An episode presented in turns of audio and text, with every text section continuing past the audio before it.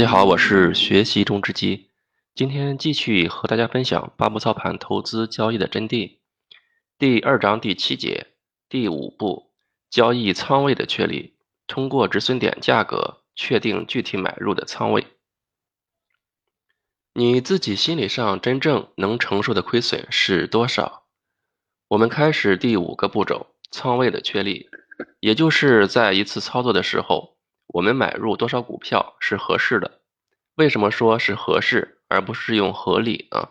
因为每个人的情况是不一样的，我们要根据每个人的情况来定。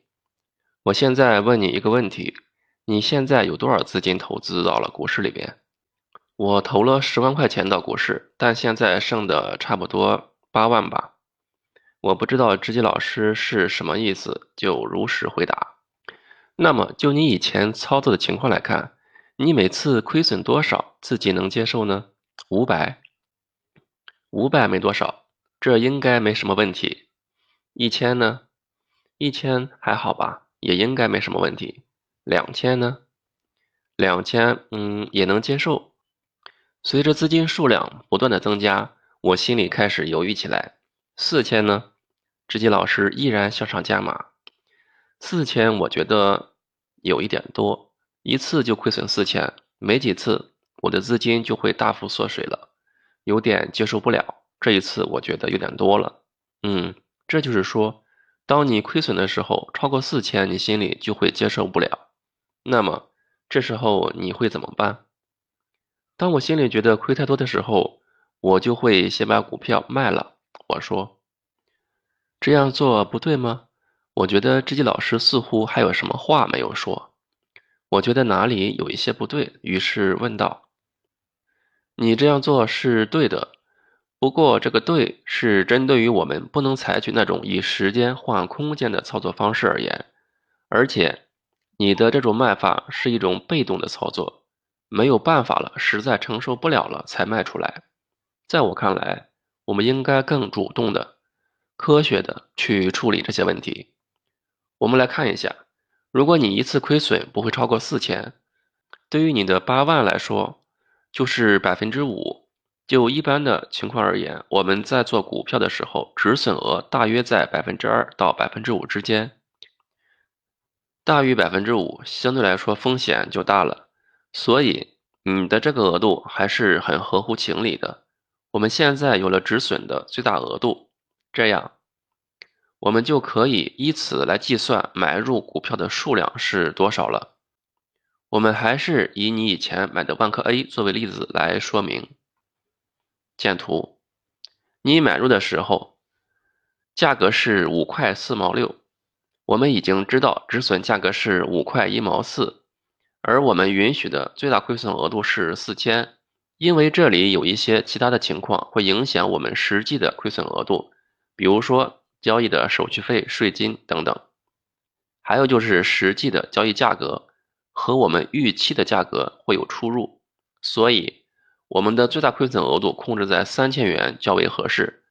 这样我们就可以根据下面的公式来进行一个计算：买入股票的数量等于最大亏损额度除以买入价格减去止损价格，这样就可以计算出。